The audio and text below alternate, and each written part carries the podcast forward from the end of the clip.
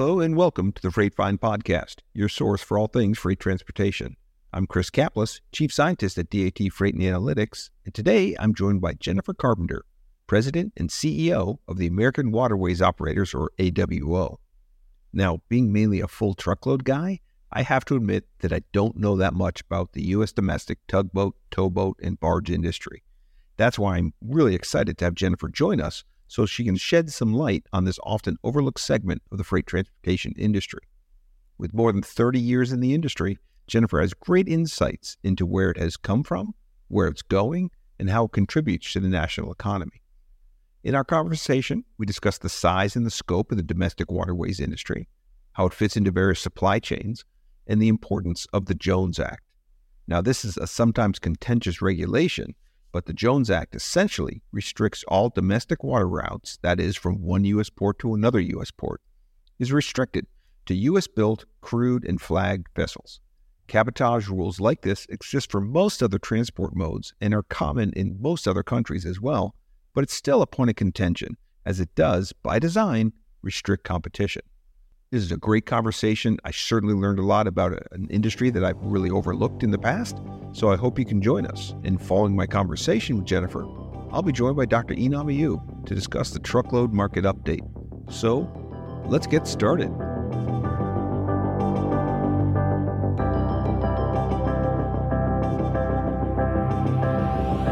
Hi, Jennifer. Welcome to the Freight Find podcast. Thanks, Chris. Good to be here. Yeah, this is a kind of a departure from my typical uh, guest. Usually I'm, I'm focused heavily in truckload trucking, shippers, brokers, software. This is my first time talking to someone who deals with water. So this is this should be interesting.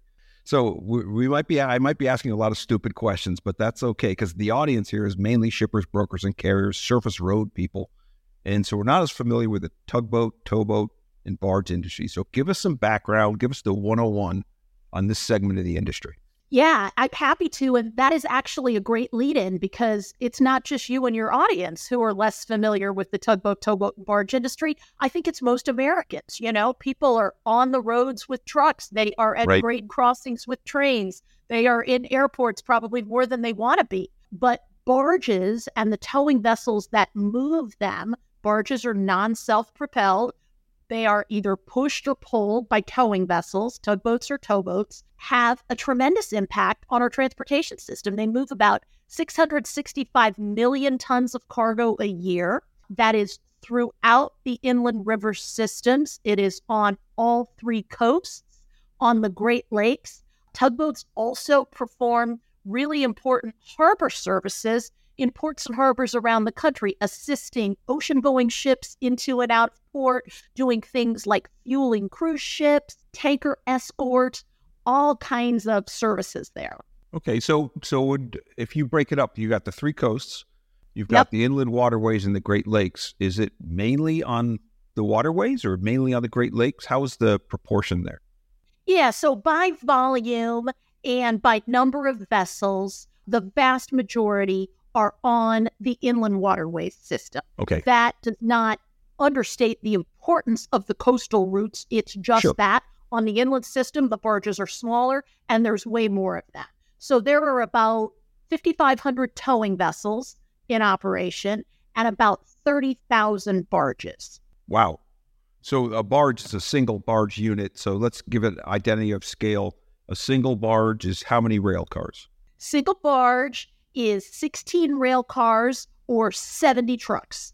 Okay. Just to kind of uh, step back for a sec, you rarely have just a single barge. Usually on the rivers, you will have a tow made up of one boat and many barges. So on a narrower, smaller river with locks and dams, you might have a 15 barge tow on the lower Mississippi River, where you got a big, wide river, no locks, you could have 40, 45 barges in a single tow.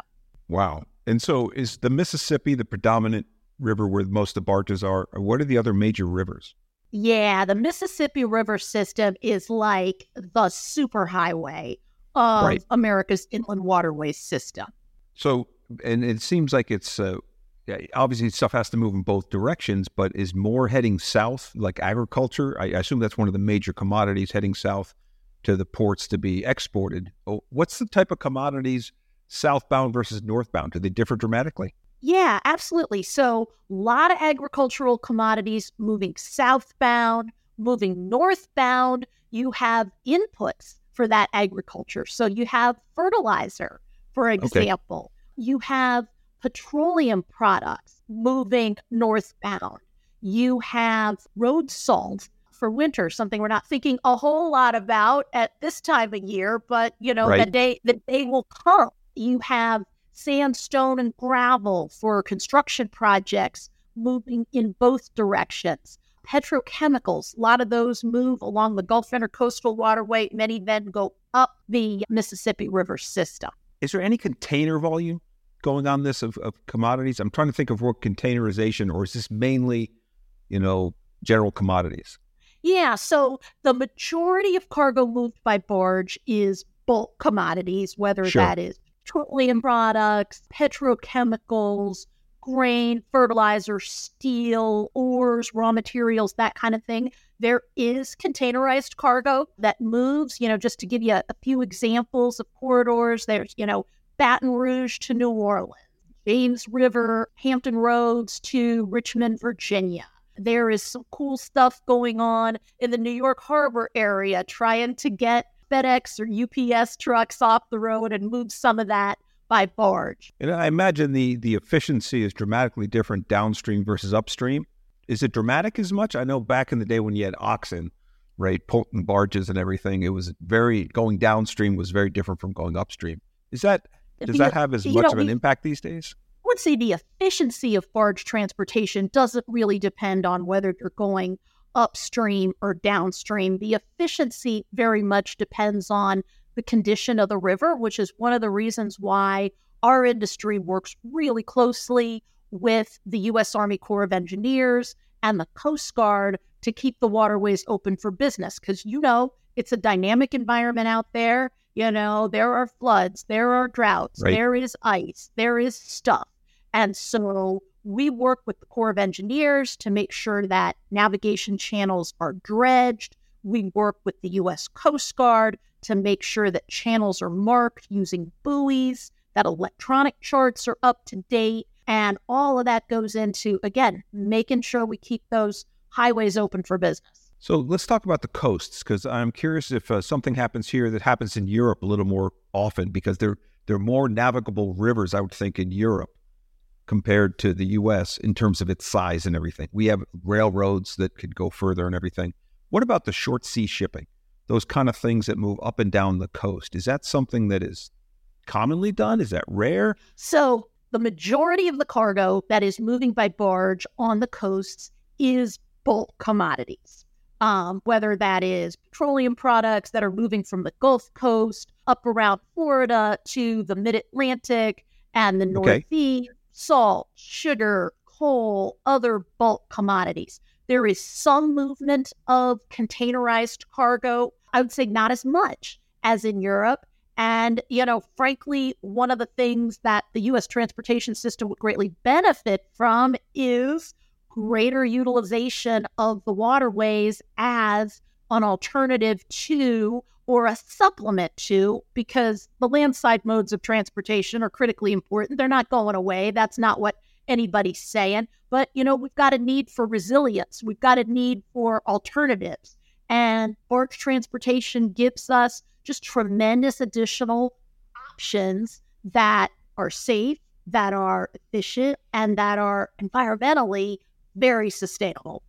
So, are barges operated also on the in the Atlantic coast, the Pacific, and in the Gulf? I thought those would be more seafaring ships. There's still are there yes. different types of barges? Different types of barges, exactly. Okay. So what you will see on the coast, you know, I gave the example of on the inland waterways, you've got one towboat and it's moving right. 15 to 45 barges, depending on where it is.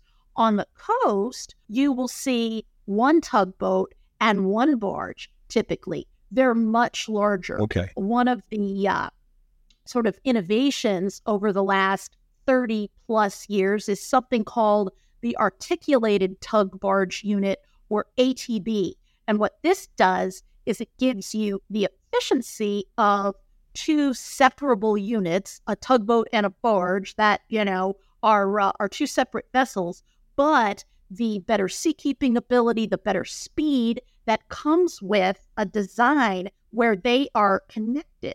And so they operate like a unit. If you didn't know any better, you might look at it and think, oh, that's a self propelled ship. Actually, you know, it's a tugboat with this big barge ahead of it. The uh, boat and barge fit together in like kind of a notched configuration so they can ride out waves and move safely. That that sounds like it's a water similarity to a tractor trailer. Yeah, where you can. A, so it's detachable. So it's a yep. one boat to one one barge. And are these barges bigger than the uh, the river barges you said? Yes, twice the size. Much, much, much bigger. So okay. you could have an articulated tug barge unit with two hundred and fifty thousand barrels of cargo in it. These things okay. can get big. Yeah. And I assume they don't go too far off the coast. They can go. They can go very. They can cross the ocean. So if they go, and we'll talk about this in a second, what makes domestic shipping so interesting is some of the yes. Jones Act, cabotage, those kind of rules. We'll get into that in a second. But are these mainly specialized vehicles for going up and down the coast in the U.S., or are they? You see these same types of ships across the world at different places. So I think the, these vessels have very much developed to serve the U.S. market. You know, okay. there yeah. are they're they're very much purpose built and developed to serve the sa- the lot sizes, you know, that we need and right. really to to fit the market that we have in terms both of, you know, commodity lot sizes but also geography. You know, you're not going to be bringing. Yeah, trucks do the same thing. You only find 53 foot trailers here in the U.S., really. Everything else is 40 20 ISO standards, and it makes sense because our highways are designed for it. Now, that makes that makes yep. a ton of sense. Is there any use case of of because uh, one of the problems with the shipping industry, ocean shipping right now, is the ships keep getting bigger and bigger, and this means the cost per moving a container drops port to port, but it restricts the number of ports that ship can go to. It increases the issues at the when it gets to the port. So, is there any talk about the, the barges taking, uh, say, some of the containers and from a mega ship and then going to a bunch of smaller ports? Up and down the coast that can't handle these mega ships. They do this in Europe. Yeah, yeah. And so something that the U.S. Maritime Administration has been working to promote over the last couple, 15 years or so, something called the U.S. Marine Highways Program. Used to be okay. called short sea shipping, which, you know, was a term a lot of people said, huh? What does that mean? So U.S. Marine Highways was more inclusive. And the idea really is how can we facilitate water transportation as an alternative to some right. of those really congested landside routes, whether that is along the coast or whether that is inland river transportation. Now, it's important, I think, to remember that the system needs to be designed for that. So it's not as simple as saying, okay, well, uh, you know, let's just move it by barge. Okay, let's make sure we have loading and unloading facilities, terminals that are geared to that. We've got a system that has been sort of built up around uh, cargo coming off, containers coming off a ship and getting onto truck chassis, and off they go. Right. Um, possible to have alternatives to that? Yes. Um, we've got to we've got to develop that. No, that makes that makes sense. I actually like short sea shipping. It's it's one of those fun phrases to say uh, American uh, America's mar- marine highways just it just doesn't roll off the tongue as much. Yeah, and, and you raised a really interesting point, Jennifer, in that the challenge is not on the water; it's the connection points. But it seems like it, it could be a valuable area to grow into because containers, uh, you know, it's increasing uh, the volumes that are coming through. So, where do you see amongst all the different uh, areas that this industry operates? Where's the where's the growth? Where do you see the focused area of growth? Is agriculture growing on the inland waters? Is Great Lakes? Is anything coming in from over the Arctic? What's where do you see the next big boom? You know, a couple of things I think would be really interesting, and they center around energy. So right now, petroleum products are the largest commodity group moved by barge. When I started in this industry 30 years ago, it was coal. Now it's petroleum products. As we move into an era of energy transition, it's really interesting to think about. First of all, there's going to continue to be significant demand for petrochemicals and for, you know, barge transportation of petroleum products, whether used in the US or exported. But thinking about barges as part of a supply chain for alternative fuels, whether we're talking yep. about ammonia or methanol or biofuels. Barges are going to be a really important part of that. On the coast, it's been really interesting to see, you know, we're in the early stages of the build out of offshore wind in this country. But as somebody in that business said to me not long ago, you know, offshore wind is a maritime industry. Absolutely and really stands to be probably the biggest new market for our industry in a generation because pretty much everything that happens out there, you know, everything that happens out there is going to have to move by water. And most yep. of that is going to be US vessels. Yeah, that that makes that makes sense. I'm here's my first stupid question. Maybe it isn't my first. I've asked several stupid questions I didn't realize they were stupid. Um. Does natural gas is that moved on barges? Natural gas? That's that's a great question. One of the things that we have seen over the last seven or so years is the development of an LNG, liquefied natural gas bunkering industry okay. in the US. And we have seen in a relatively short time the size of these LNG barges grow, whether they're fueling uh, cruise ships or container ships. So that is a kind of interesting. Now, you know, the most efficient way to move gas, as you know, is by pipeline for sure. Yep. But LNG as a fuel, as a maritime fuel, you know, and moving that by barge, this is uh, this has been a pretty interesting area of growth. All right, so that that's pretty interesting. Now, can you tell us a little bit about uh, what AWO does, the American Waterways Operators, and what what your yeah. organization does for this? Absolutely. So we say AWO, which has been around since 1944, is the tugboat, towboat, and barge industry's advocate, resource, and united voice for safe, sustainable, and efficient transportation on America's waterways, oceans, and coasts. And no, I'm not reading that. So, unpacking that a little bit, advocate. You know, we advocate for public policy that mm-hmm. supports mm-hmm. the health and growth of our industry. Resource. We are here to help members with best practices for safety, for environmental stewardship. We're here to provide information. We're here to provide forums that enable industry experts to get together and learn from each other. And United Voice, you know, we're here in this very crowded, noisy, you know, media sphere to make sure that our industry story gets told thinking about what you said at the very beginning of this conversation, you know, I don't know that much. Most of my listeners don't know that much about maritime transportation. And that's part of our job is to, uh, you know, kind of raise the uh, decibel level a little bit.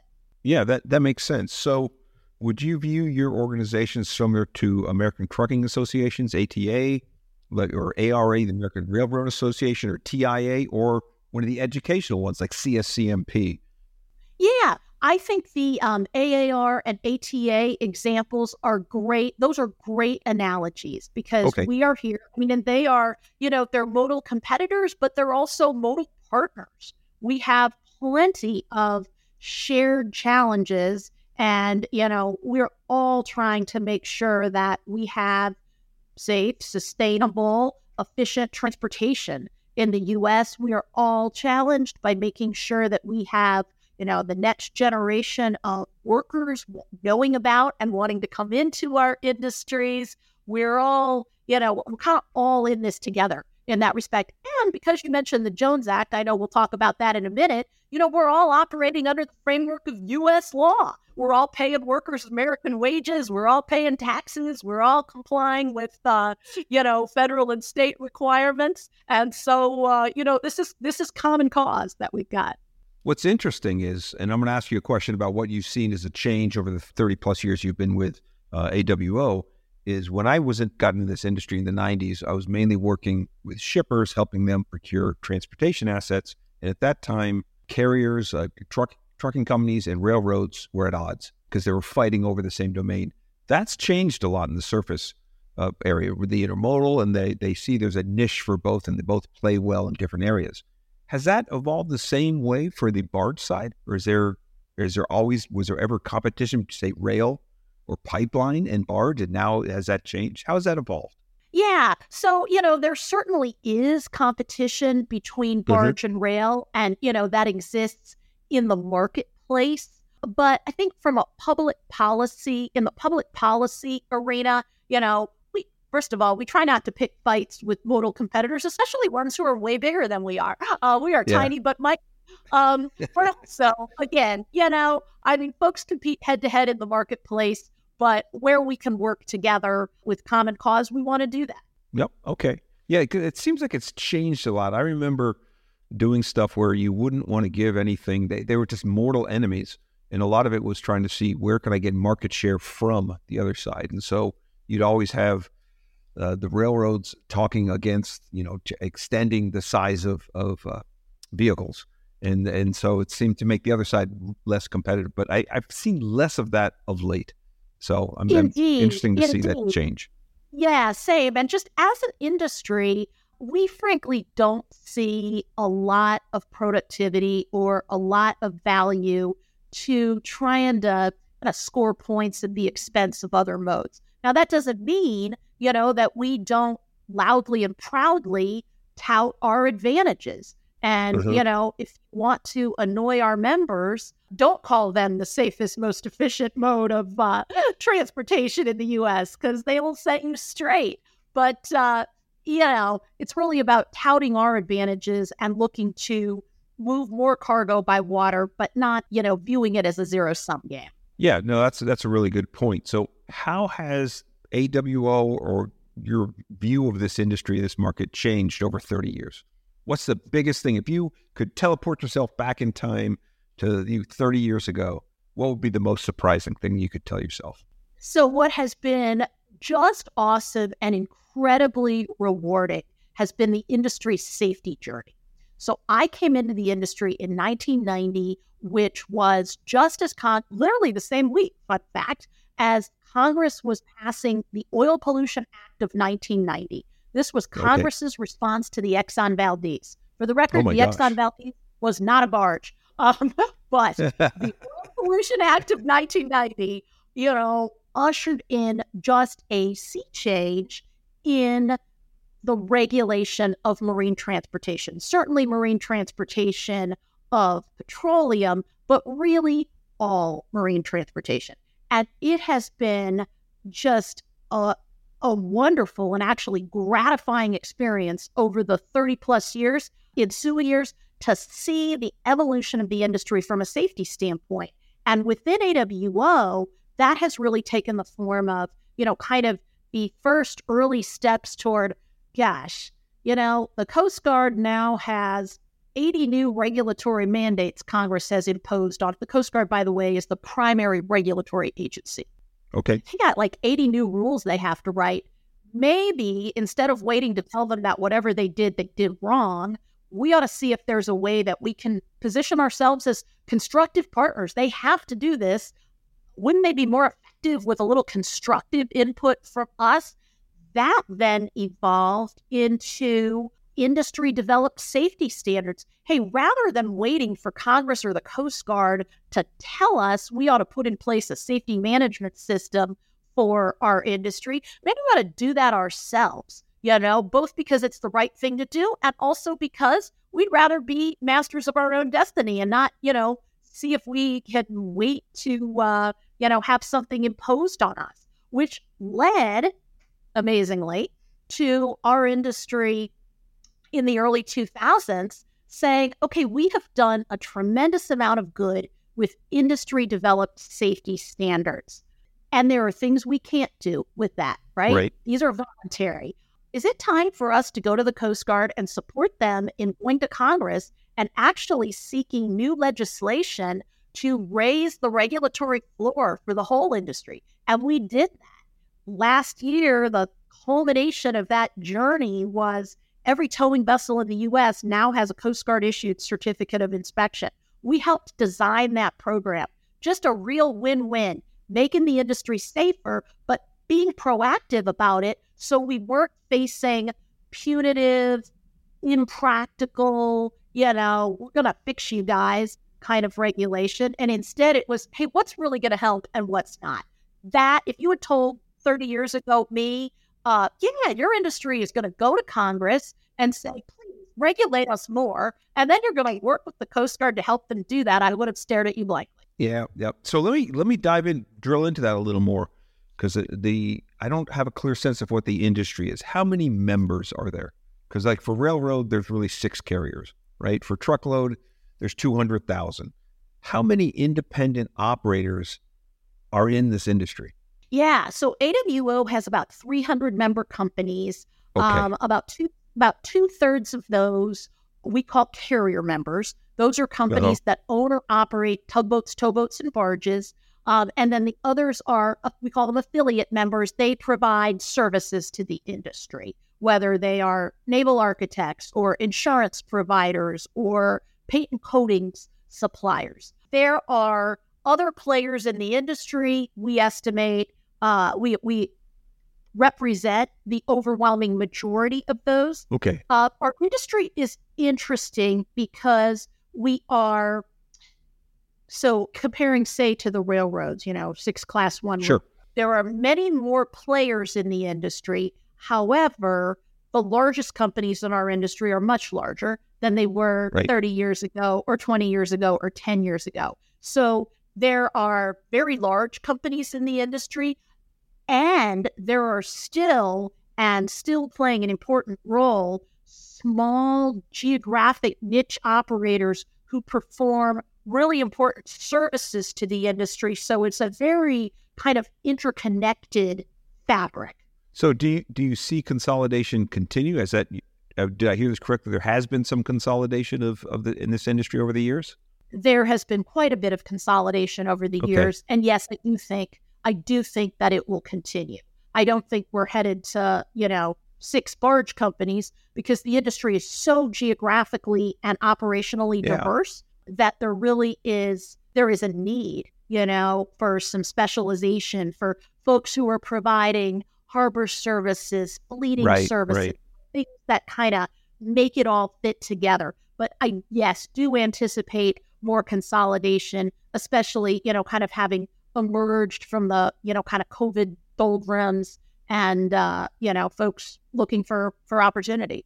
Yeah, because it's funny in the truckload industry where I spend most of my time. People talk about it consolidating, and it never will because there's so many owner operators. Uh-huh. You know, a couple hundred thousand of them, and so the idea is it's so easy to enter the market, to exit the market. The barriers are low.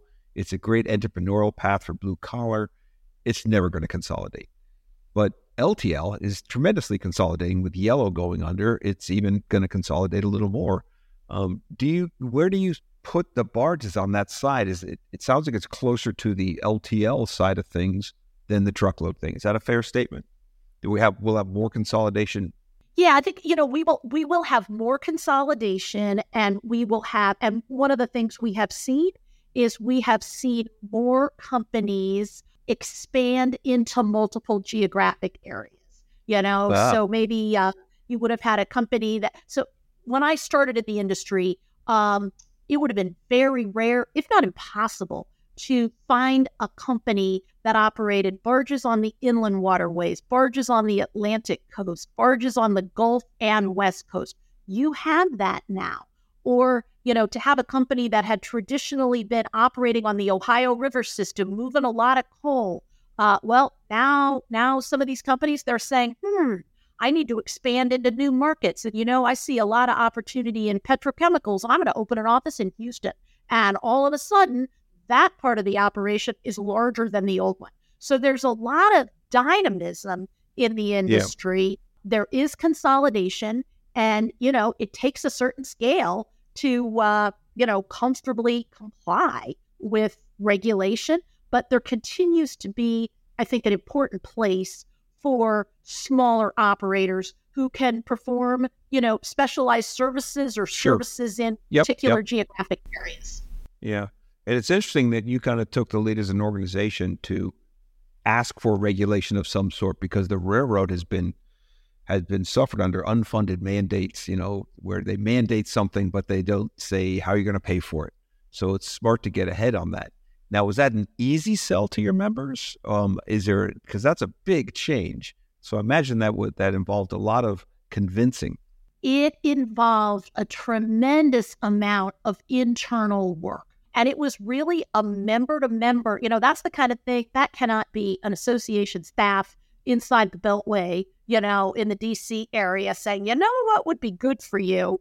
Uh uh-uh. uh It really was industry leaders saying, hey, I think we've got an opportunity to, you know, both improve our bottom lines, make sure our whole industry is safer, and reduce our vulnerability to, uh, you know, kind of regulatory shock.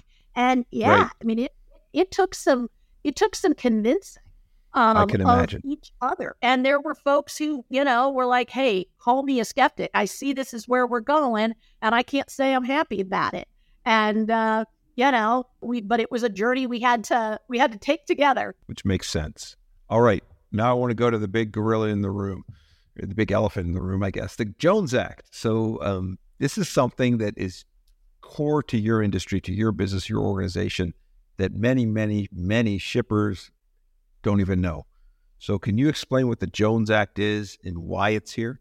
Yeah, absolutely. So, what the Jones Act says very simply is that cargo moved by water in U.S. domestic transportation needs to move on vessels that are owned, built, and crewed by Americans. That is very simply what it is. And so that applies whether we are talking about you know, transportation between Minneapolis, St. Paul, and New Orleans, or between, you know, the Gulf Coast and the Mid Atlantic, or between California and Hawaii.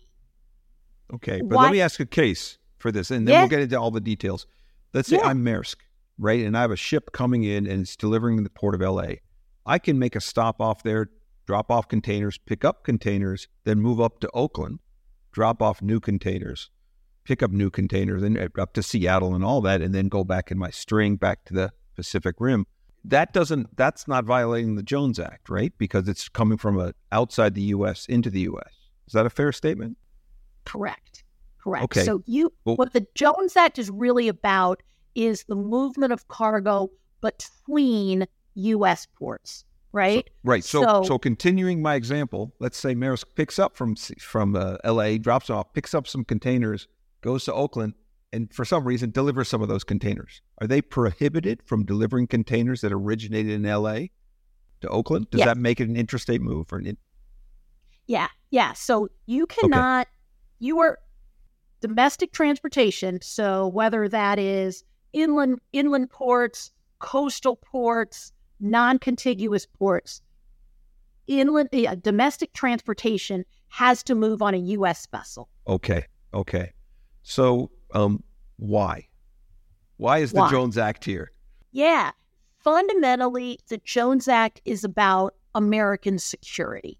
And there's really several manifestations to that. So there is national and homeland security. It is indubitably important to the security of the United States that we be able to build vessels in the U.S., that we have trained mariners who can support the military in times of need, who can supply, you know, U.S. military bases, that sort of thing. We have those capabilities. It is important from a homeland security standpoint that the folks who are operating vessels really in the, you know, bloodstream of the U.S are Americans. So, you know, our system is set up so we've got customs, we've got the U.S. Coast Guard. You know, they're checking what and who is coming into this country at right. coastal or international points of entry, but they are not, you know, having to patrol up and down the river system to make sure somebody's not, you know, getting off a vessel in St. Louis and going to wreak havoc. Yes, there is a Coast Guard presence on the inland waterways, um, but it's not there you know, to make sure that we don't have Chinese seafarers decamping there. And fundamentally, it's about economic security, you know, making sure that we control our own supply chains, our own lifelines. And, you know, think about a situation where, you know, we did not, if we did not have the ability to move cargo between U.S. ports, if we were dependent on foreign vessels who could say no, you know, either because, you know, that was a, a hostile or provocative act on the part of a, you know, a hostile foreign government, or just because, you know, it wasn't the business. It wasn't, it wasn't a good deal. There was more money to be made elsewhere. And one of the things that the Jones Act does is it ensures that we have kind of a right sized U.S. waterborne transportation system that we control and that is always there. Well, let me ask some questions there because these are really good points. How regulated is the industry in terms of pricing and in terms of uh, having to serve markets? Is it regulated that you there must be barge service on certain areas, or is it does the business decide that? So in in most cases, the industry is not commercially regulated. There are some exceptions in the non contiguous trades where there are common carrier services where you publish a tariff. Um, okay. But most of the industry operates on a contract carrier basis. So, Chris, what do you need to move? Oh, I need to move, you know, 200,000 barrels of this. I need to move 500,000 tons of that. And, you know, then we will, uh, we will negotiate uh, a rate and terms. Okay, but there isn't a uh, like the airlines used to have, and the railroads before deregulation had to serve certain markets. Uh, certain, and that was one of the things that deregulation in rail and, and air cleared up. Do you have the similar type of of, of regulation? Because you made the example that a foreign entity could decide not to serve a market. Well, a domestic one could make the same decision, right? But if a domestic entity decides not to serve that market, right. another one is going to come in and do it if there's a market to be had right? So that's kind of the point. It would be like, hey, we've got to be able, you know, a, pay the Colonial Pipeline got shut down due to a cyber right. attack. We've got to be able to move gasoline to Nashville and to Evansville and to Paducah.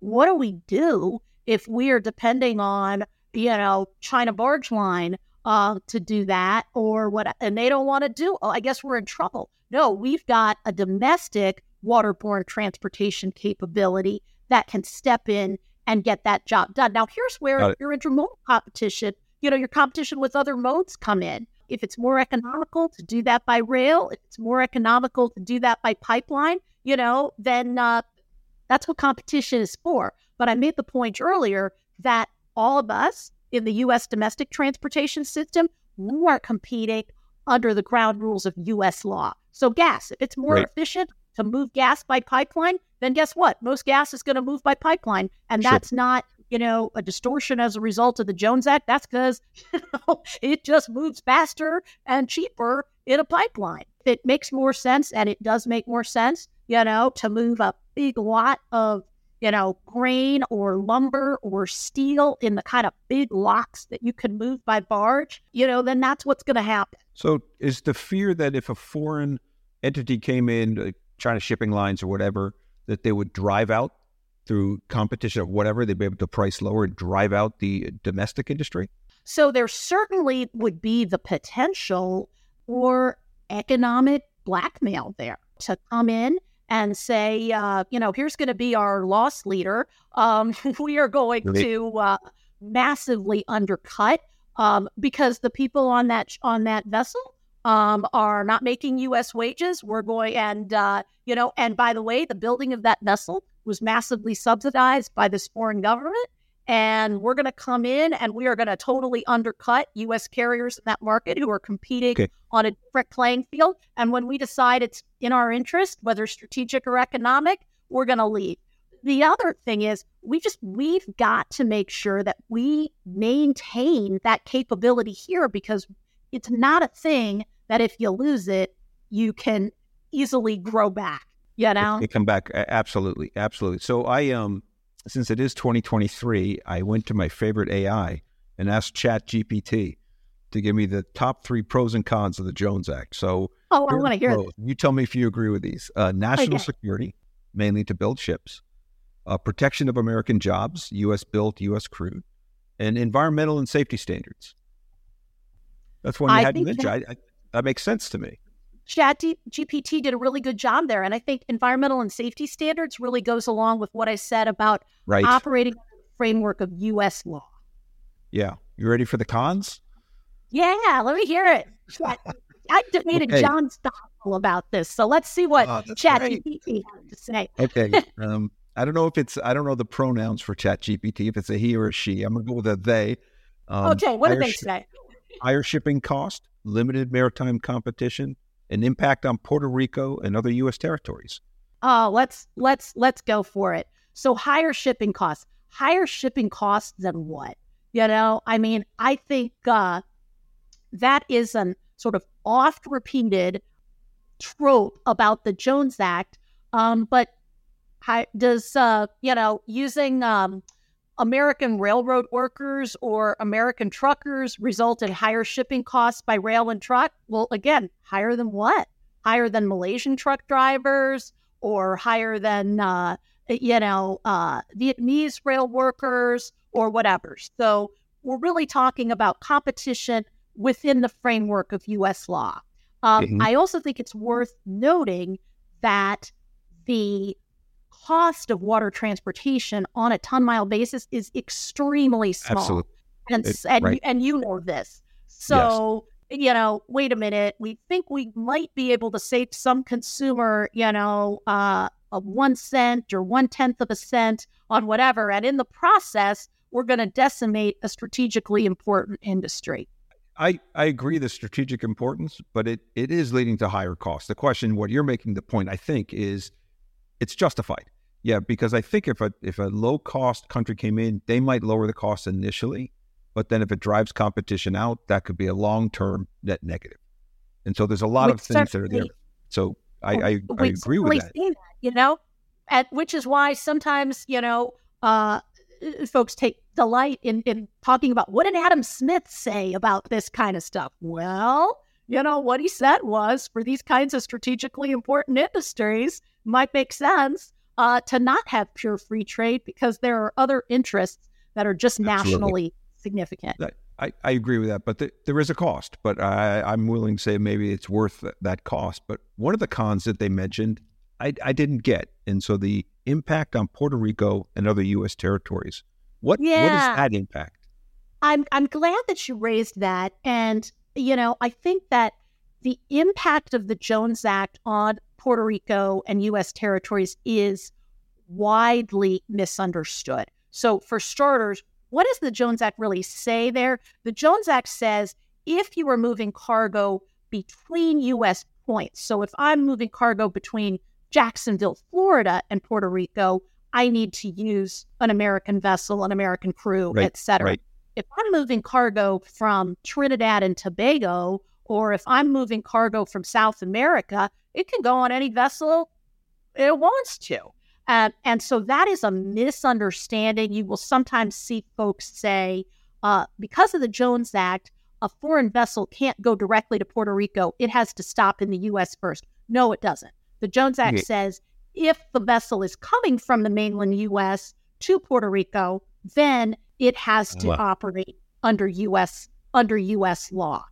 Um, and so, it, go ahead. Puerto Rico could be part of a string as long as nothing is coming from mainland. So again, my Maersk example, they come into Charleston, whatever, and then they go down to Puerto Rico. As long as nothing is moving from a domestic U.S. port to that port, it's okay to be on a string. Uh-huh. Okay. Yeah. Yeah. So, and then another thing that is often misunderstood about uh, the impact of the Jones Act on Puerto Rico is the importance of that sort of dedicated avenue for exports from Puerto Rico to the U.S. mainland. Exporters, manufacturers in Puerto Rico benefit from tremendously competitive rates to move their cargoes to the U.S. as, as basically a backhaul from uh, transportation from the mainland U.S. to Puerto Rico.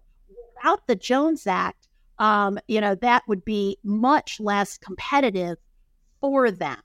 Um, and then the other thing that sometimes folks, it, has been interesting. There have been studies uh, showing, you know, very effectively that costs are not higher in Puerto Rico um, than they are in the U.S. mainland. And you know, let's look at the can of soup or the basket of goods, you know, at the supermarket in Florida versus the supermarket in Puerto Rico, and they're the same. Sometimes with uh, Hawaii, folks will say, "My God, the cost of living in Hawaii." is really expensive. That's because of the Jones Act. No, that's because it's an island island chain in the middle of the Pacific Ocean and it's far away from stuff and it's a relatively small market. And so, you know, it costs more to get there, whether it's going on any vessel.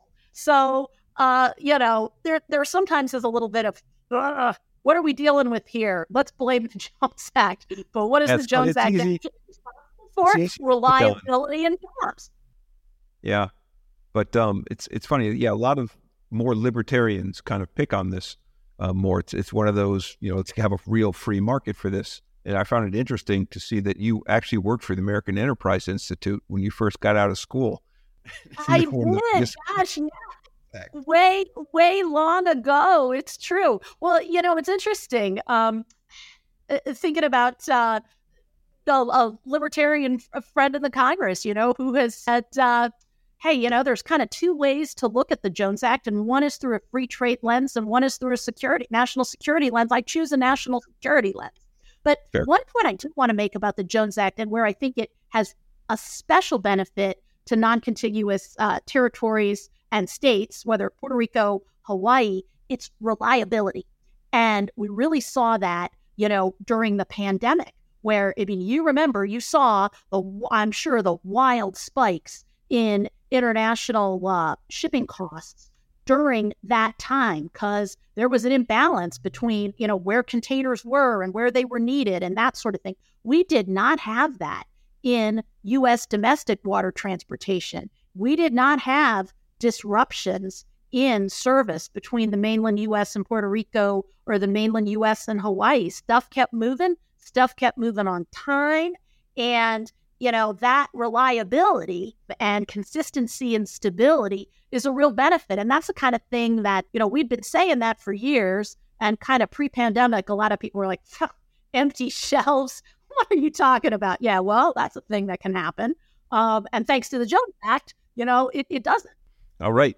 So, last question. Like I said, most uh, most of the people listening to this podcast are shippers or carriers along that sort. So, what can a shipper do to see whether barge or any of that type of waterways operation transportation fits into their supply chain? What should their next step be? Yeah, I think that's fantastic. I mean, talk to, I would say, talk to our members and we can connect them up. There are so many opportunities to incorporate water transportation into your overall supply chain in ways that will reduce your carbon footprint, that will add some redundancy and reliability. Our industry, I mean, it is AWO members are in the business of meeting their customers' needs. And so, like, let's talk, sit down and tell us what you need. And, you know, some stuff can just be done, other stuff needs to be planned for. Okay, we're going to need, you know, loading and unloading facilities that we don't have. That can develop. Maybe it's something that can be done right now. So this is an industry that innovates. This is an industry that exists to serve its customers. And, you know, we feel like we have a tremendous amount to offer on the safety, the reliability, and the environmental front, not to mention uh, the cost advantage that uh, has long been, you know, kind of the calling card. Yeah, there are certain commodities, certain things that just might make sense. The big difference here is uh, like with railroads, you're constrained by geography. You can only go where the rivers go but that that makes sense to it if you can leverage that for a shipper to Absolutely. really look at that and see how that fits in the network. Thanks, Jennifer. I really appreciate it. I learned a lot. My pleasure. This was this was fun. I, the boats work together, right? So maybe you got a water alternative for part of your route, and then it feeds to truck and rail. That's awesome. Yeah, you you you almost would always need some kind of intermodal, right? Because uh, the waterways is usually a middle mile. Is that a fair statement? There's got to be some kind of first mile bringing it to loading to a barge and, and yes, exit at yes. the last You know, mile. unless you got is a great elevator statement? right by the river or something like that, you know, a barge is not going to generally pull right up to your plant. So we work together. Got it. All right. Well, thanks again, Jennifer. Appreciate it. And everyone, please stay tuned for the market update with Dr. Inam Ayub. Thanks, Chris.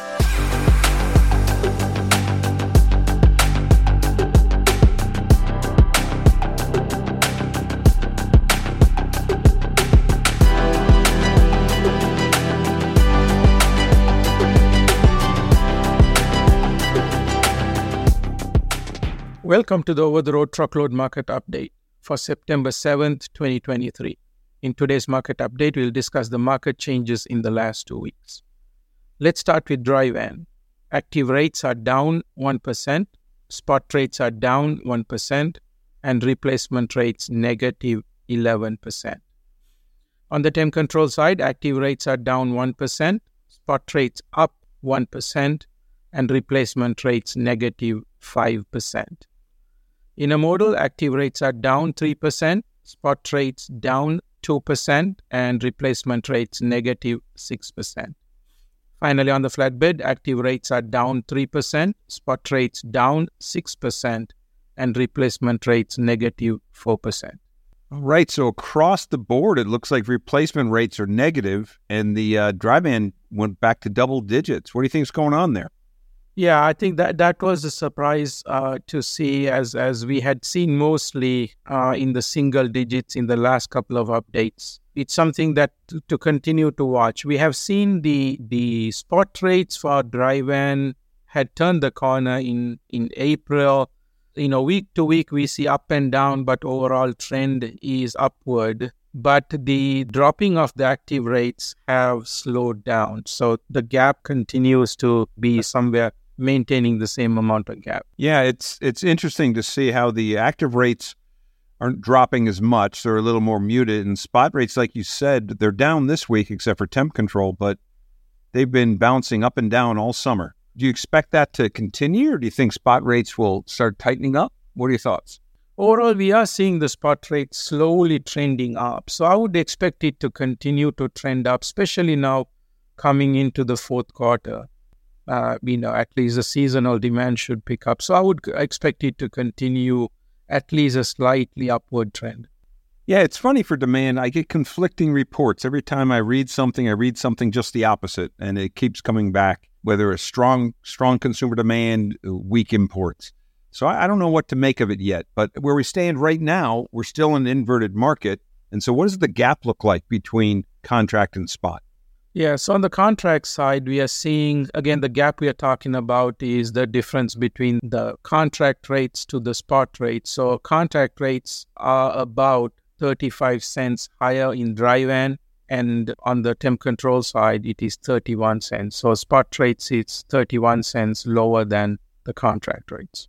Right, and so that gap is it's closed uh, certainly since the peak of early 2022 but it's not really closing that rapidly. That still has a ways to go to to uh, be able to close for that market to flip. Last question though, Inam, what about fuel? It had been going down for so long, and now the last couple of months, it seems like it's on the rise. Yeah, it, it has. I, you know, currently we are showing at 449 month over month, another 25 cents uh, increment. So the shippers are paying about 55 cents per mile still, you know, shippers are not in the five dollar range, but you know, still fifty five cents a mile uh, is is uh, you know it, it is continuing to rise now. Yeah, and so it's less than a year ago by about a dime, but still, fifty five cents a mile. That's a big fuel surcharge. So they're they're paying the price for that. All right. So I guess that concludes this week's truckload market update. Thanks, Inam. Thank you. Well, that wraps up this episode of the Freight Find. The Freight Find podcast is hosted by Dr. Inam Ayub and myself, Chris Caplice, and is produced and edited by DATIQ. For more information or to hear previous episodes, please visit our website at dat.com slash podcasts. You can subscribe to the Freight Find wherever you get your podcasts. And while you're there, be sure to give us a review. As always, if you have any feedback or questions about what you've heard on the Freight Find or suggestions for what you'd like to hear in the future, send an email to me at chris.caplice at dat.com. Finally, from all of us at the Freight Find, thank you for listening. We hope you enjoyed it and learned something new.